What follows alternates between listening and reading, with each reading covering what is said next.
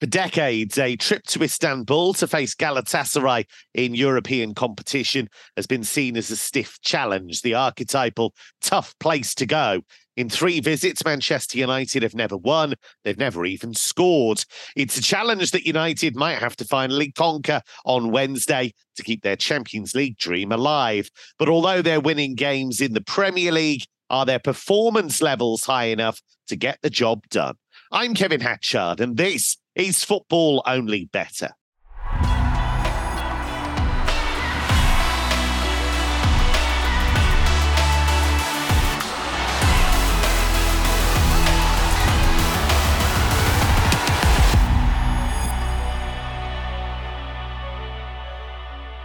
No challenge is too big for my top tipping team, starting with Mark O'Hare. Mark United have won four Premier League away games on the spin, but in the Champions League, they've lost in Munich, they've lost in Copenhagen, and Galatasaray beat them at Old Trafford. So it's not a great picture.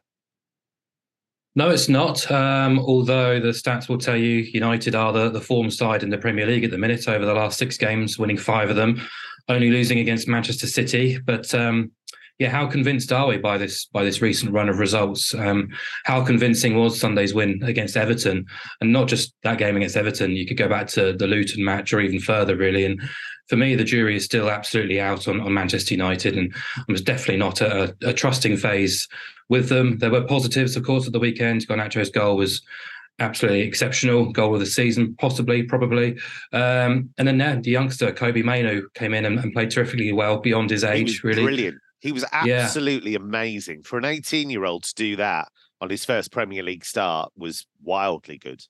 Yeah, incredible first impression. Um, he brought a freshness to that midfield too, which I think has been lacking for a while. And interestingly too, I read that it was the first time since actually taking charge of Man United that Ten Hag had started two teenagers in, in a Premier League match. So perhaps that is the way forward. Who knows, really? But um, for a large part, it, it worked. But um, you know, it did look like a banana skin game from the outset. Um, I was heavily sort of involved in Everton. But um, you know, scoring that goal after 133 seconds just completely changes the complexion of that fixture. And um, it wasn't like United dominated either. If you if you look at the underlying metrics, Everton were very wasteful. Onana between the sticks made a number of saves. United still allowed 14 shots in the box, conceded three big chances. Now against Manchester City, United had 16 touches in the penalty area. Against Everton on Sunday, they only had 17. Um, it just kind of goes to show how sometimes the result can often kind of paint a different picture. And you know, winning without Everton playing well. Battered them in the in the second part, of the first half. Mark Everton absolutely battered United. Calvert Lewin and gave uh, Lindelof and Maguire an awful chasing towards the end of that first half. Just couldn't make that chance count, and that's been a problem for Everton all season. But United can't keep getting away with it, can they? No, and I think that's that was coming on to my point. Really, is that the cliche is you know if you're winning without playing well, it's often associated with with champion teams and, and good teams, really. But I think with United and, and more kind of widespread, it's for me just an, an element of caution, really, because you can't keep getting away with it, as you say. And the trip to Galatasaray is very tricky. Um, as you mentioned, it's the only European venue they've played at multiple times without scoring or winning.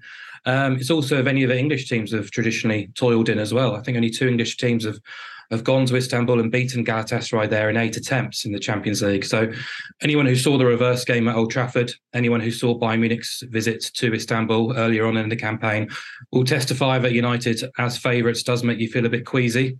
Uh, and therefore, I'm going to have to back Galatasaray with a quarter goal start here at uh, close to 1.8. Um, they did run out of steam a little bit in the final half hour against Bayern Munich, but um, across the first 60 minutes, they were great fun. Um, they put Bayern under serious stress. Um, they were a little bit wasteful themselves, but um, if they can keep the composure there's something in this match for Galatasaray. Um, I'm not their biggest fans. I've said that from the outset this season. I, I don't think they're possibly as good as perhaps some of the names um, clubbed together sort of seem to su- suggest they are. But I think at home in this type of environment, they definitely can get something out of the game. United have been far better away from Old Trafford this season, it must be said. Um, but uh, yeah, they were very good in fairness against Copenhagen uh, until Rashford's red card too. But uh, this is a, a, step up in class, and um, yeah, they're not for my liking as favourites uh, away in Istanbul. So happy to oppose them. Big bad Boyesey back in the building. Betfair's Alex Boyes, part of the team once again. Alex, as Mark says, Galatasaray stopped with attacking talent, and United couldn't contain them at Old Trafford, even though they were in a good position at one stage, but they just make so many errors. Yeah, and I can only really echo everything that Mark said there in terms of not really trusting them as a punter, despite their form. You know, they're in that Premier League great form. They've won six of nine in all competitions, but they could have quite easily lost yesterday. You know, if it wasn't for the moment of brilliance from Garnacho. So you know, they still were outshot. Everton had twenty, I think it was twenty-four shots to nine. They had a higher XG, despite Man United having a penalty in there, of course. So, and if you actually go back through Manchester United's most recent wins, Luton, probably a fair result despite it just being 1 0. But then Fulham, they were outshot, lower expected goals. Copenhagen at home, they were outshot, lower expected goals. They beat Sheffield United. They also had a lower XG than the Blades that day. And against Brentford, they needed two stoppage time goals to turn a defeat into a win. So, yes, football is much more than that. As a punter, it's data like that that makes you want to take them on whenever you can, really. You know, those sides we've mentioned above aren't the most difficult of games. Let, let's be clear. So, I think all of their wins have been against teams in the bottom half, right, in the Premier League. Right, and and, and obviously they've lost both away games in the Champions League as well, four three. Obviously, one was at Munich, but one was at Copenhagen, who we all consider kind of the lesser team of the group. So this is going to be a real test of their character in Turkey. Mark mentioned the record of all English sides there, never mind just Manchester United, and I don't think this side has proven or shown enough character to handle these occasions. You know, uh, not for ninety minutes at least. So Galatasaray, they did win 4 0 at the weekend at home. All three of their forwards scored Zaha, Icardi, Dries Mertens. So I think that bodes well for us coming into this. So, um, yes, I'm going to the bet builder cave for this one, Kev. Um, and I'm actually going to I'm actually going to put up a bet that I that I backed at Old Trafford in this fixture, which landed. So bear with me. Zaha to score or assist. He's got four goals in four games. He's in, actually in really good form. Honestly, he scored at Old Trafford. I'm always a fan of the the man coming back to haunt his former club. Um, to the fouls market, Lucas Torreira and the right back Sacha Boey, I think is how he pronounces his his name, um, just to commit a foul each. They both did that at Old Trafford. They committed t- two each actually, and they they average over a foul per night this season. Bruno Fernandes have a shot on target. Um, you know, he passed the ball to Rashford on Sunday, and you know, I don't think Rashford was too pleased about that. So Bruno, even though he scored, Bruno might take the, the pens back if they do indeed get one. But he does average over a shot on target per game. And then finally, the booster is Diogo Dalot to be carded. So he was up against Zaha at Old Trafford, of course. Um, he fouled him four times in that game and was booked for a pretty bad one on him, actually. Um, during his time in, in the Premier League, Zaha was always kind of topping the list for fouls won for, for yeah. all players. So it's no surprise that he'll draw plenty of attention again here. Will Dalot go in with him? Will he stand off him? He'll probably try nipping at one point. and Zaha's the genius at winning free kicks. So, like I say, that that bet did land at Old Trafford, and I was going back through it, and I just really liked all individual legs again. So I put them back together, and couldn't get a full price just yet on on this one, but that that winner was twenty nine to one at Old Trafford. So I'm looking for something similar. Tremendous stuff. Always worth keeping an eye on Big Bad Boyesey's Bet Builder. Finally, odds compiler and master of the sustainable edge, Mark Stinchcombe on the panel. Stinch, it is a really difficult one, isn't it? Because United, if you look at their path this season, all the teams you'd expect them to beat, they're beating. But all the teams that are on their level or better, they're losing to. That seems to be the pattern so far. I mean, this. Uh, well, firstly, there's no way I can compete with a twenty-nine to one. oh, if anyone can, you can. bet I've not got anything like that in my in my back pockets. Back pocket, so this might be a bit boring, but I, I can't. It's really weird to hear this Man United in good form. Man United only X amount of points off the top of the league. Like they're they're they're shocking. They we're not yet in December and they've already lost nine games this season. Like the league table is massively papering over these cracks or the form table. I mean, last season it took until the end of April for them to lose nine games, and then he lost twelve in the whole season. They're definitely going to better that record. Um, His injury is a big part of it, Stinch, because it seems like every two seconds there's a new player injured. Mason Mount's out now. Casemiro's already out. Yeah, I mean it plays a part, but come on, we know their process is is Nick so good. It's it's it's not great, is it at all? Um, Flipping a bit I mean, German in there, I'll, always want that. I mean, um, uh, yesterday, Ten Hag watching the game in the in the stands, and they were saying, "Oh, maybe you should do that like every week, kind of thing." It's like they're just they're just so reactive rather than uh, than proactive, and we know their transfer business is is not good. I mean, look, what we in 2023 is 10 years since Alex Ferguson left, and uh, every, I haven't seen one one even a small ounce of, of, of general improvement. When they do well, it's down to individual brilliance. It's not as a as a collective. So, yeah, very easy to to oppose uh, United here as as favourites, as the as the lads have said, and also, and you, as you say, you throw on top the fact that Casemiro's injured, Eriksen's injured, uh, Lisandro Martinez is injured, Rashford is suspended. I know he's obviously not in the best form but he's still obviously uh, a fantastic player on his day. Um, I'm not sure on the status of Rasmus Hojlund, but obviously he missed a game against Everton. So my suspicion net- is he was kept out of that for this game. I think they didn't want to risk him at all. He was touch and go. I mean, we'll see what happens, I guess, but he was touch and go for this one. But I, I my suspicion is they were keeping him for this. I'd be surprised if he doesn't play. That's that's fair enough, but I think I always think that a returning player is never going to be at peak level anyway. So that doesn't really um, that doesn't really have too much weight uh, behind. But I think also like on the flip side, I don't think Galatasaray have got any absences of note. Um, and as Boyesey mentioned, uh, fresh off the back of a 4 0 win on Saturday. So an extra day's recovery. And I think we're seeing, particularly in the Premier League, how much um, the extra minutes are taking their toll in terms of, you know, some of the injury lists that clubs are getting just seem unheard of to me, considering we're in the, the modern era with all the, the data science um, and all these uh, experts that football clubs employ in order to have players at their freshest levels. So yeah, I think Galatasaray are in a better position in, in that respect as well. So yeah, Galatasaray plus a quarter, very very easy bet. Um, and other than Bayern Munich, who obviously we mentioned they absolutely battered, you have to go back to August last season for the last time they lost at home in the in the league or the Champions League. You know, it's a run of 29 games. And when you know you look at United in the Champions League this season, not the most difficult of groups, They've conceded the sixth most shots across all teams, um, over 16 per game. And, you know, if Galatasaray repeat the similar effort to as they did at home to Bayern when they fired in 20 shots, they created seven big chances. You know, this this could be this could be United's 10th defeat of the season, and, and all we all we're asking for is them to actually avoid defeat. So yeah, just keep opposing United, especially when they're faves. Um, don't don't don't read anything into the results because yeah, I don't think long term they are conducive the way they're playing to to get in those regular wins and keep that sustainable edge going. Now we know that injury time goals can ruin your bets, and now you've got 90 minute payouts to dig you out of trouble. If the clock hits 90 minutes and you've got the right result as it stands, your bet wins when the match ticks into injury time. T's and C's in the description.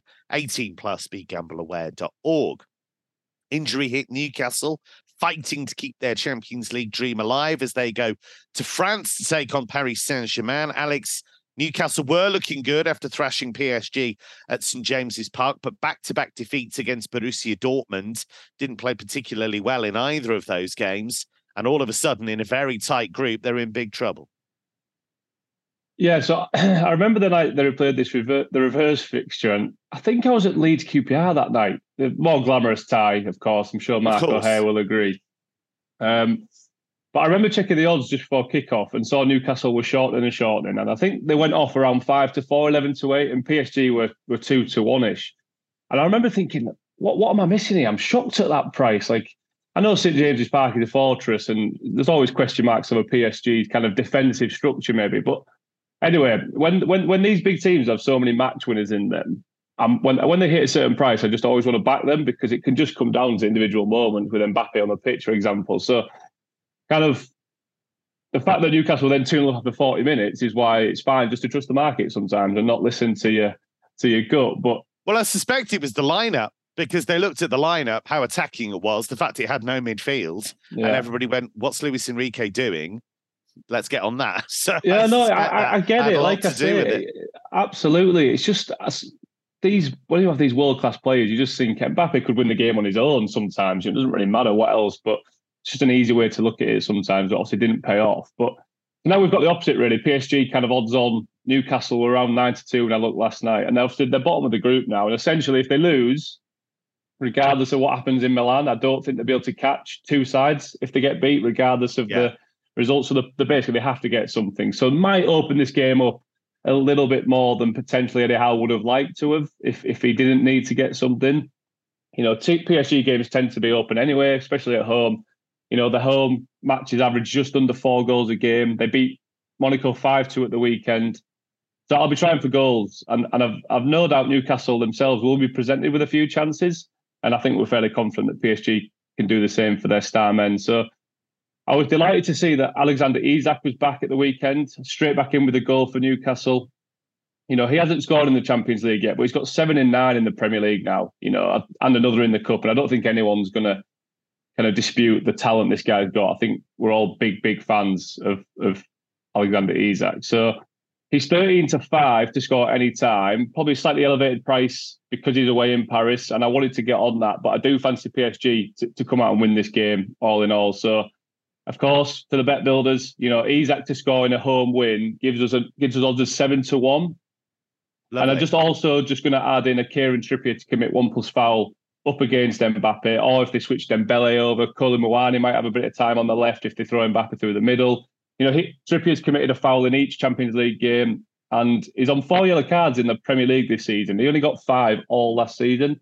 So I don't know if something's changed in his mentality or what he's been asked to do, but yeah, he seems to be slightly more aggressive. Um, so I'm fairly confident in Trippier adding another foul here, and and that takes the final odds up to eleven to one.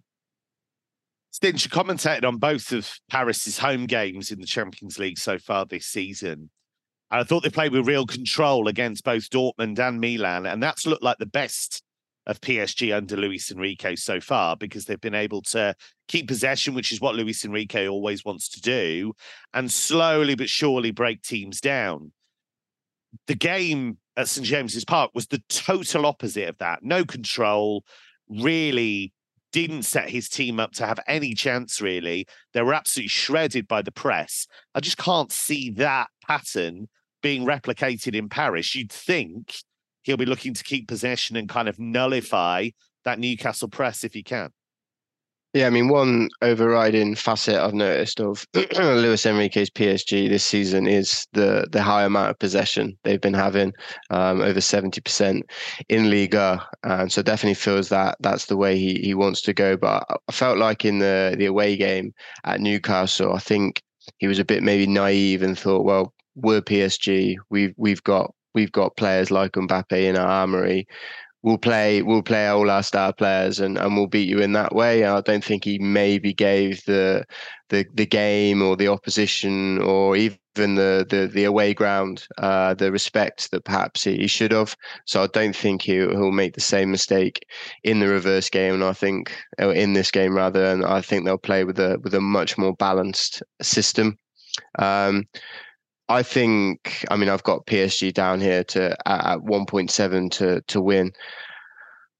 It's not the it's not the most attractive price, um, but I, I think Newcastle's injury list is is is getting to the stage now where I know they they obviously put four past Chelsea, uh, but Chelsea were abysmal and, and gifted them uh, yeah. at least two of the goals. Um, but I said it was their worst display of the season, didn't he? Yeah, um, I, I think I just think there's a, there's so much volatility though with the with the Premier League, the the increase in the in the cards, the increase in the minutes. I think what we're seeing is stuff is is stuff that we're not necessarily got anything that we can relate to in terms of previous seasons because it's unheard of to have you know card card averages at this level um injury the amount of injury time. And yeah are there are the injuries related to all these extra minutes that the players are having to play? I'm i'm not sure but it certainly seems the most logical uh, factor. And then in terms of this game you know uh, psg have a, an extra day's rest playing on the on the friday night. I, I still I mean, obviously, I was going to say I still don't know why, but obviously the reason the Premier League don't have the Friday night game as a as a rule to help the teams out in Europe, I assume is because of the TV money and the TV rights. But you know, I don't know. if if they want if they want the Premier League teams to do well in Europe, they should give them the best opportunity. So they should give more teams a game on on the Friday night. But yeah, I just think with the quick turnaround from Saturday night for Newcastle, well, Saturday afternoon for Newcastle to Tuesday night, and the fact that Wilson, Barnes, Tonali, Botman, Burn are all missing from the first 11. And that's before you delve deeper into the reserve players that are unavailable as well. I mean, look at their bench on Saturday. It was Matt Ritchie, Dummett, uh, A. Murphy, Diallo, Ndiweni, Parkinson, and then they filled the rest of the bench with three goalkeepers. Um, so I think when you look at PSG's bench against Monaco, Muani, Asensio, uh, Lee Kang-in, uh, Bradley Barcola, Carlos Soler, I think ultimately it could be one off the bench. Um, and the fact that PSG are scoring goals for fun at the moment, they scored three or more goals in seven of their last eight games when you combine that with the fact that Newcastle conceded the fifth most shots in the Champions League over 16 per game, I think it could get a little bit ugly. So rather than do anything complicated like back PSG minus, uh, minus three quarters or minus one or PSG to win and, and overs or anything like that, just think it's very easy to back PSG here at 1.7. Yeah, Mark, it, has got to the stage, hasn't it, with Newcastle, where they're playing uh, a small child in midfield, a very good one who set up a goal at the weekend. But that's the kind of level they're at, where they're having to really dig deep into that squad. And even a full Newcastle squad would have their hands full with this Paris Saint Germain team if it plays as well as it can play. Although Paris have lost one of their most influential players in Warren Zaïre-Emery. Yeah, um, I agree with almost everything the guys have already said, and yourself, Kev. Um, you know, we've kind of covered the the reverse game sufficiently, I think. But um, you know, in Paris, that's where PSG do tend to to come to the party. Traditionally, they tended to be very strong operators in the Champions League in Paris. If you look at their only Champions League defeats at home since returning to this competition in 2013, I think they've come against Bayern, Real Madrid, Man City, and Man United, oh, and Barcelona as well. So I think it's fair to say Newcastle aren't quite yet at that standard. Um, obviously, the United win was a bit of a surprise back in at that particular moment, but um, yeah, whilst you were doing a, a, wonderful job commentating on the Bundesliga on Friday night, um, saw the the opening of that fixture. I was putting most of my focus on the the PSG Monaco match. Um, and look, they gave Monaco opportunities in that match. It certainly wasn't as clear cut as the final score suggested, but you just got the impression that they're operating in sort of third, fourth gear, stepping up when they needed to, and the extra quality they have in those personnel. Um, does tell in those kind of fixtures when things escalate. And I think from a Newcastle perspective, unfortunately for them, the way in which the group is and the fact we've only got two games left is to their detriment, really. Um, because what if um, the two adrift of PSG and three adrift of Dortmund uh, with an inferior head-to-head record against Dortmund? So we're kind of approaching must-win territory from a, a Newcastle perspective here. Um, they can't really afford to play for a point, and if you look at Eddie Howe's system, his approach to big matches, especially away from St James's Park, it tends to be pragmatism. Uh, the results against the top seven away from home last season: nil two, nil nil, nil nil, one two, nil nil, nil nil, nil three. This season they've already lost one 0 at City, three one at Brighton, and produced two no shows. I would say at Milan and Dortmund as well. So yeah. they need something different. They need something better without Willock at the weekend, you know, that midfield does look incredibly bare. As Stinch said, three goalkeepers on the bench. Um, it doesn't look good when it all kind of comes together. And we need to see something a bit different from Newcastle going forward. And if they do start to play a bit more front foot, um, it could quite easily be curtains because that PSG team will absolutely relish the extra space going forward. So, um, yeah, I'm quite happy to be pro PSG in this particular fixture, uh, as the guys have. Just as well on Newcastle, I didn't mention their away record this season across all competitions: just two wins, three draws, and four defeats. The losses, City, Brighton, Dortmund, Bournemouth. The wins, Sheffield United and Man United in the League Cup. Um, incredibly underwhelming in the Champions League as well. So I'm very pro PSG here. Um, hopefully not going to get burnt the same way as we did in the reverse game, but I'll be a bit more bold than Stinch uh, by adding over one and a half goals to get us to, to 10 to 11, just because I think the, the lay of the land in this group and the way Newcastle are, are right now you can't just go to Parc des Princes and expect to try and grind out a nil-nil. You have to play front foot and try and get something more than just a point here. So um, I'm expecting a few goals here too, for sure. Maybe Eddie Howe will dig in for 70 minutes and then bring on three goalkeepers at once to play them up front, just to catch Luis Enrique off guard. Elsewhere in that group, Milan take on Dortmund. Stinch, both teams picked up wins at the weekends. I still think Dortmund are very, very vulnerable, but I'm still not totally sold on Milan either. Yeah, you wouldn't want to be backing either team to win. I don't think Milan 2.1, Dortmund 3.85, but obviously Dortmund actually top of the group. so they might play it in a manner of, well, we'll be happy with a point and, and move on kind of thing. Um, uh, if only they could. they'd love they'd love to be able to do that. I'm not sure they actually can. I mean, we saw them away at PSG. They didn't start playing until they were 2 0 down. Um, no.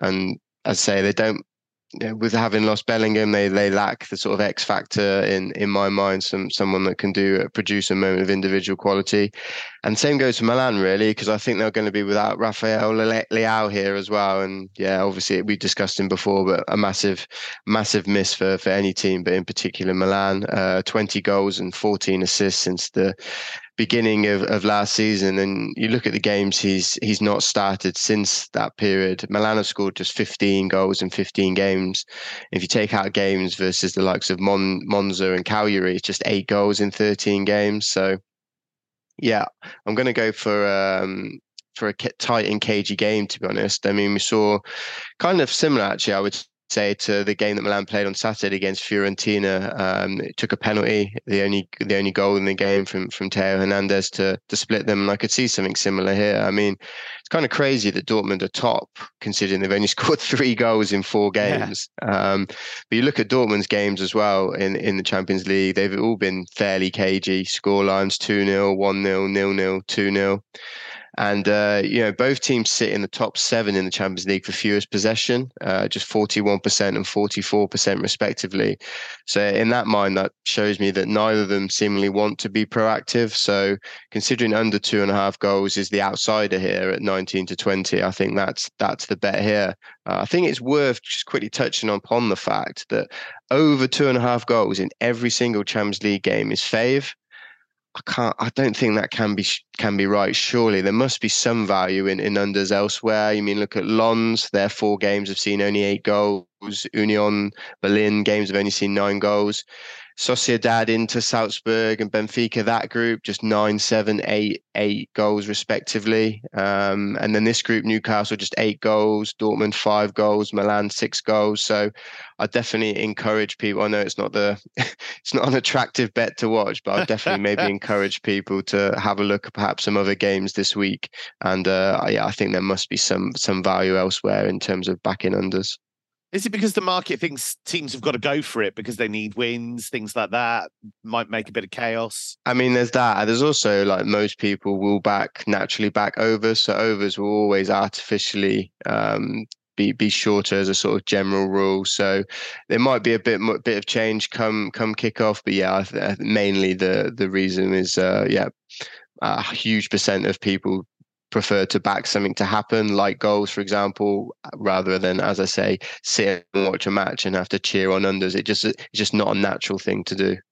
No, it can be a, a grim experience, but it can also be a very profitable one uh, if you've chosen the right game. Lazio still in the mix for reaching the last 16. They're a bit hit and miss this season. They're up against the Celtic team that has found this level uh, a bit too exacting so far. Mark, you never quite know what you're going to get with Maurizio Sarri's Lazio, but Celtic haven't been up to the standard, have they really? No, they've not, and um, happy to oppose them uh, away against Lazio. Um, traditionally, it's been one of the the better kind of bank builders in, in the European game over the last decade or two.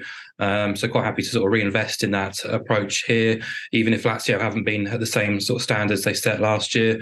Um, if they were to win here, it puts them in a, a fantastic position to qualify ahead of match day six. And I thought they were quite impressive actually when beating Feyenoord uh, in a, a, basically a must-win fixture at the Olimpico earlier on in the campaign. They held Atletico, of course, to a point with that famous goalkeeping goal in the final minutes. But um, yeah, they should be more than capable of, of dispatching Celtic. Um, the, the numbers for Celtic are, are quite wretched, really. Um, winless in 14 Champions League matches, losing 11 of them. They've lost their last four away in this competition by an aggregate of 16 2. They've actually lost 32 of the last 38 away in the Champions League. And we've talked about it before, but Brendan Rodgers in this competition, he's now won just once and lost 14 of his last 21 matches as manager in the Champions League. So not very pretty. Uh, at the weekend, no. they stumbled at home to Motherwell. uh, not ideal preparation. And look, whilst Lazio were losing away to Salernitana, it's not exactly a, a great preparation either. They are a much more reliable beast at the Olimpico, and I just feel Lazio do have the ability to turn it on when required. Um, they have had a, a, turbulent campaign. There's talk that they might even have to enter a, a retreat uh, before or after this match to try and right the, the wrongs of the season so far. It's quite a, ah, the a old common ritiro. thing. That's an Italian yeah. tradition, isn't it? Pack them all off to the hotel. Don't let them yeah. go anywhere. yeah. So um, whether that will happen before or after, I'm not sure. But there's a suggestion it will happen at some point. So, but yeah, you look at the games that they've already beaten Napoli, Fiorentina, Atalanta, for example, this season. As I mentioned, that Feyenoord match as well and um, Celtic actually without uh, Maeda, Abada, and Hatate coming into this match too. So uh, whilst Romagnoli's missing for Lazio, that kind of cancels out the, the loss and departure of him. So um, to sort of boost the price up really, because Lazio are already fairly short priced favourites to win this fixture. I'm going to include Ciro Immobile to score. So the Lazio win and Immobile to score double comes in at six to four. Now, Lazio are in for at least two goals in this match, according to the market. Uh, Immobile's got a very good record in the Champions League, six in nine for Lazio, averaging a goal every 116 minutes. He's had a, an injury disrupted campaign, but he scored against Feyenoord, a well taken goal, scored from the spot at the weekend as well. And he does remain Lazio's biggest and kind of most obvious goal threat, really. So um, if Lazio are going to score two, three goals in this fixture, be surprised if Immobile doesn't get on the score sheet. So um, six to four shot for the uh, Lazio win and Immobile to score if Lazio do end up in ritiro at some kind of hotel somewhere, you know Maurizio Sarri is going to be sneaking off for a fag every two seconds. Uh, Stinch, uh, this does look like a home win, doesn't it? Celtic have found it really, really difficult. And as Mark says, it's not just this season.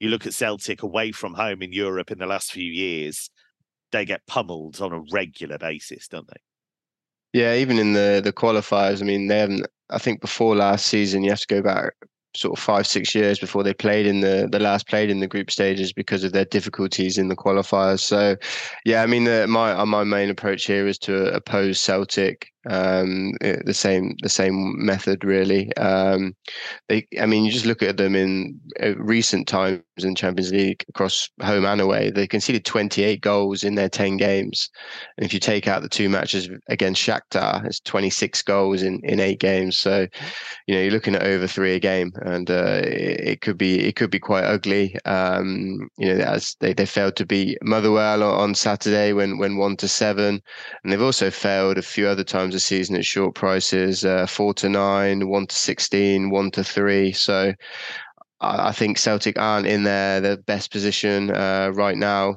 um, this season. Um, Lazio not been fantastic either, but have been strong defensively in the capital, and I think that could could maybe be the difference here. They've only conceded five goals in eight games at the, the Stadio Olimpico across all competitions. And in Serie A, they've got the second best expected goals uh, record at home, um, which I think is very positive when you consider um, the the top teams in Serie A that are better than than Lazio.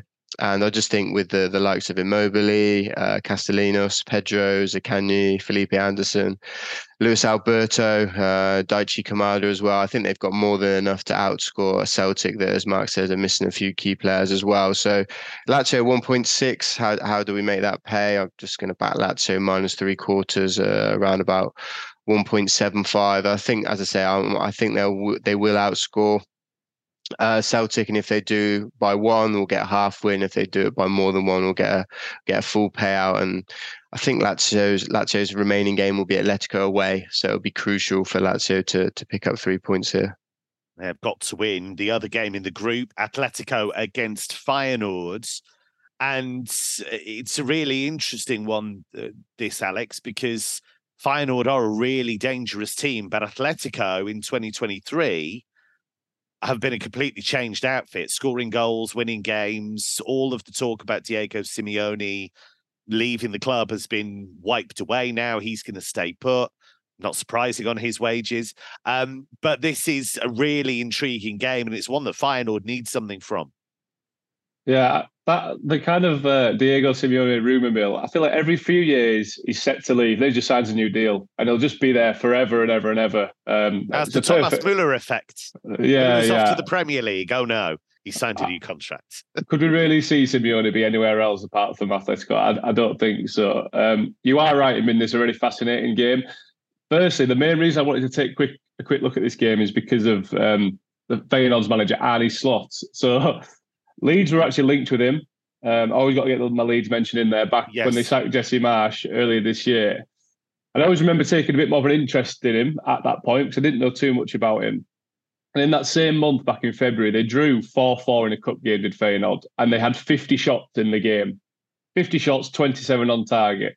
You know, for a little bit of context, Sheffield United have only had 31 shots on target across 13 games this season. So, I mean, I don't know what like Man I mean, City's the standard most... might have been slightly different. I no, of course, but I'm just saying, in one game, 50 shots. I mean, they drew four all. I mean, it just I don't know what cities, for example, like more shots in any game, even against like their FA Cup lower position, but it certainly isn't 50. So anyway, so since then I take a look at their scores and across his whole managerial career, his sides have averaged just over 2.3 goals a game. And they're also on a current seven game winning run at home, which they've scored 25 goals.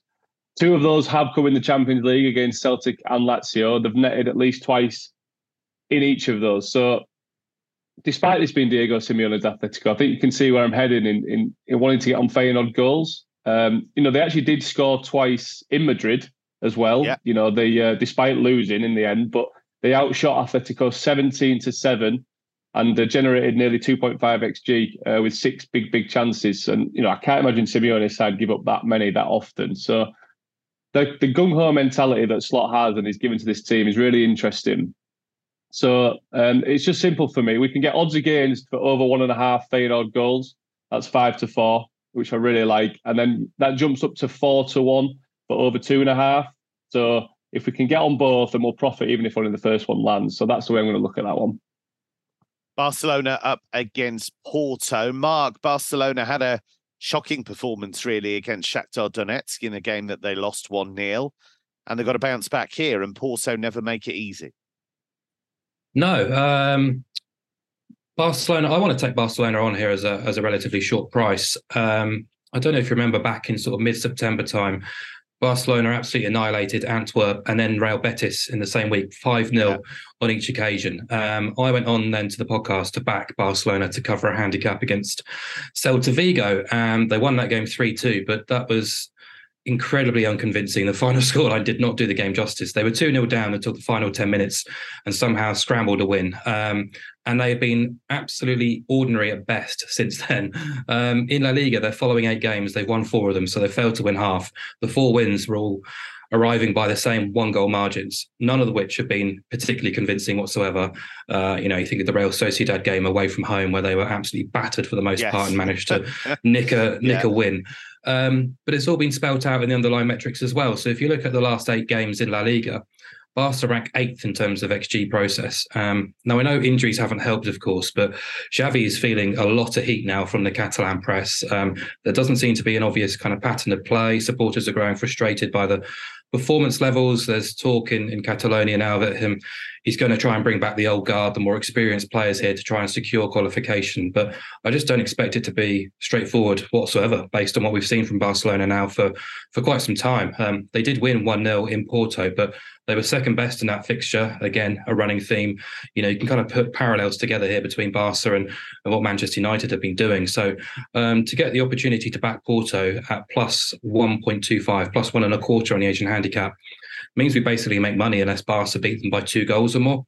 Now, they're obviously capable of doing so. They've got the individual quality, but um, I've just not been impressed with them for a long time. So eager to oppose them whenever possible. Um, and I think it's worth probably reiterating that this game isn't taking place at the Camp Nou. That's still being renovated. So they're playing at the Olympic Stadium, and that's not going to have the same sort of fear factor for away sides as perhaps the Camp Nou used to. So Porto know how to stick in games, be competitive, dog out points when necessary. Uh, I don't expect them to get swatted aside comfortably here. And I think obviously in a tight, low-scoring matches, there's a there's a far higher chance of big-priced outsiders sneaking something, and uh, I think Porto could easily get something out of this match. But uh, even if they were to lose by a one-goal margin, we'd still make a half-stakes profit. So, yeah, just this is much more about kind of opposing Barca than being with Porto. Barcelona don't have Gavi, and he is hugely important for what they do when they don't have the ball. While I've got you, Mark, let's move over to the other game in that group. Actually, this could be fun because it's Shakhtar up against Antwerp. And in the reverse fixture, I seem to remember, Antwerp were in a decent position and then completely and utterly collapsed. yeah, they were 2 and up at half time and lost that game 3 2. was, I think it was one of the early kickoffs. So, um, yeah, it was uh, great fun actually. And um, I wouldn't be too surprised to see something similar play out here in terms of a, a goal heavy game. Um, but uh, I want to be with Shakhtar, really. Um, few of their players have really stood out actually. Sudakov and Rakitsky, the, the centre half, have been real highlights of their campaign, and they're going to take a front foot approach here. Absolutely, uh, they'll be backed by the, the, Hamburg crowd. They've been getting really decent support in Germany for their home fixtures, uh, over forty five thousand for the Barcelona and Porto games, and you know it's a, a, decent atmosphere at those matches too. And they competed really well in both. Um, obviously, it's all qualification is on the line now for them after winning against Barcelona, and they're playing an Antwerp team who you know, they've been a, a, bit of a disaster, really. Four defeats from four, conceding 14 goals, um, the worst group stage record so far.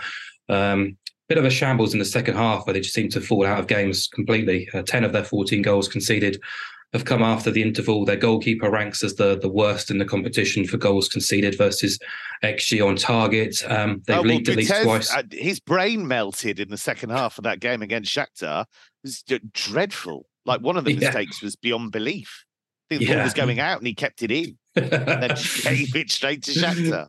Yeah, it's it's been comical, and you, you feel for them a little bit. But uh, they've conceded twice in all of their matches. They've conceded three goals or more in three of the four, and they've lost by two goal margin on three occasions as well. So my, my initial approach here was to actually back goals at overs, which was 192, which feels like a really attractive price considering both sides have very much kind of goals in them, and uh, there's plenty to reason. Well, enough to play for here, but I'm going to sort of alter that approach and actually back Shakhtar to win and over one and a half goals, which comes in at six to four, which I think is a really nice boost.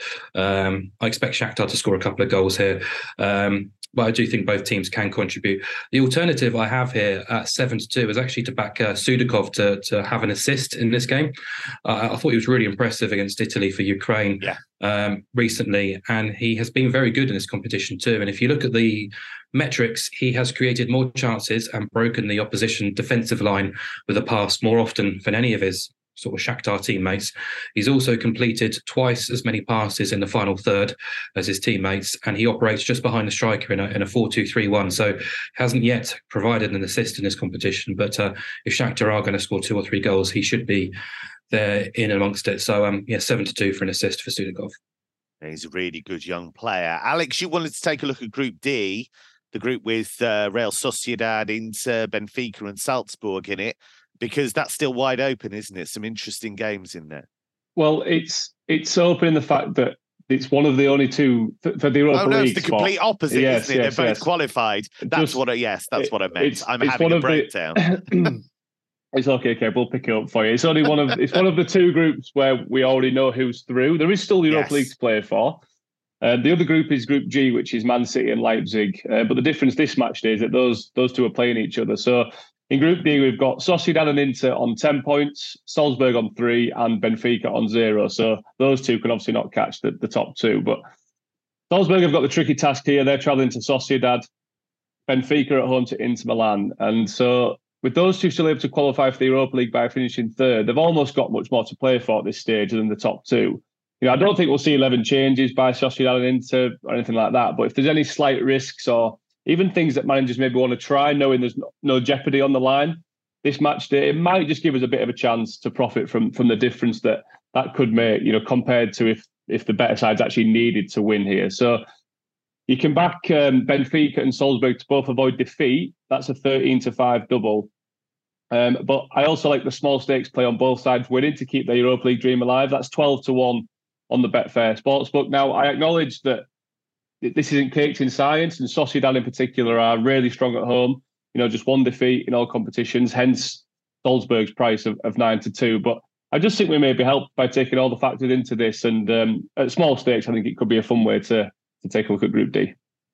You say this isn't caked in science. Yeah, is that a phrase we we use? Wonderful phrase. I don't think anybody in the history of man has ever said that before. But I'm gonna. I think, I'm gonna I think Albert Einstein coined that one. This yes, is that is an Einstein classic. This is caked yeah. in science. Yeah, E equals MC squared, and this is caked in science. Yeah, great. Lovely stuff. By the way, uh, that earlier is the kind of moment that Mark O'Haire lives for when I have a complete meltdown uh, for no apparent reason. So I could see him just chuckling away in the background there. Uh, that's sadly all we have time for on this Champions League edition of Football Only Bettor. Please do remember to gamble responsibly. Our usual weekend previews will appear later in the week, of course. Remember, all of our shows on Betfair's new YouTube channel for non racing content. So make sure you like and subscribe. From Alex, from Stinch, from Mark, and from me, it's goodbye for now.